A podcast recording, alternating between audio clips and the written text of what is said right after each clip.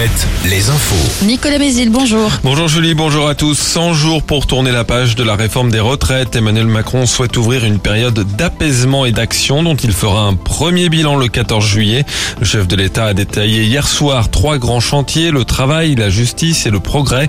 Il a notamment abordé les changements à venir dès la rentrée à l'école et le désengorgement des urgences à l'hôpital d'ici fin 2024. Plusieurs dizaines, voire quelques centaines de personnes se sont retrouvées hier soir pendant la ou après à La Roche-sur-Yon, Cholet, Châteauroux, Tours et Angers.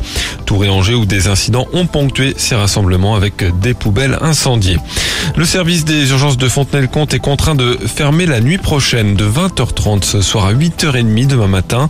En cause le manque de personnel médical, de nombreux services peinent à recruter des remplaçants depuis le début du mois à cause du plafonnement de l'indemnisation des intérimaires médicaux. Les usagers doivent appeler le 116 117 ou le 15 en cas de problème. Après l'Indre et l'Indre-et-Loire, la préfecture du Maine-et-Loire prend un arrêté pour appeler la population à la vigilance sur sa consommation d'eau.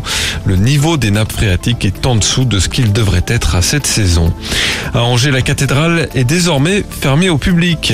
Elle n'accueille plus que les offices religieux, une décision qui fait suite au saccage de l'église Sainte-Madeleine mercredi dernier. La préfecture parle d'une mesure de sécurité. Dans l'actu sportive du basket ce soir. En National 1, les derniers matchs des poules hautes et intermédiaires. Chalon se déplace à Lyon et doit gagner pour se qualifier en play-off tout en espérant une défaite de Boulogne.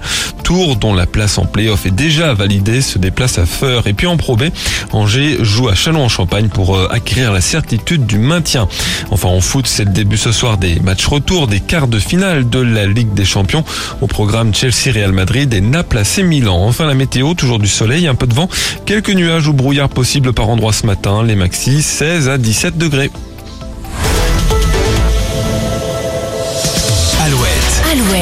Le 6-10, le 6-10 de Nico et Julie.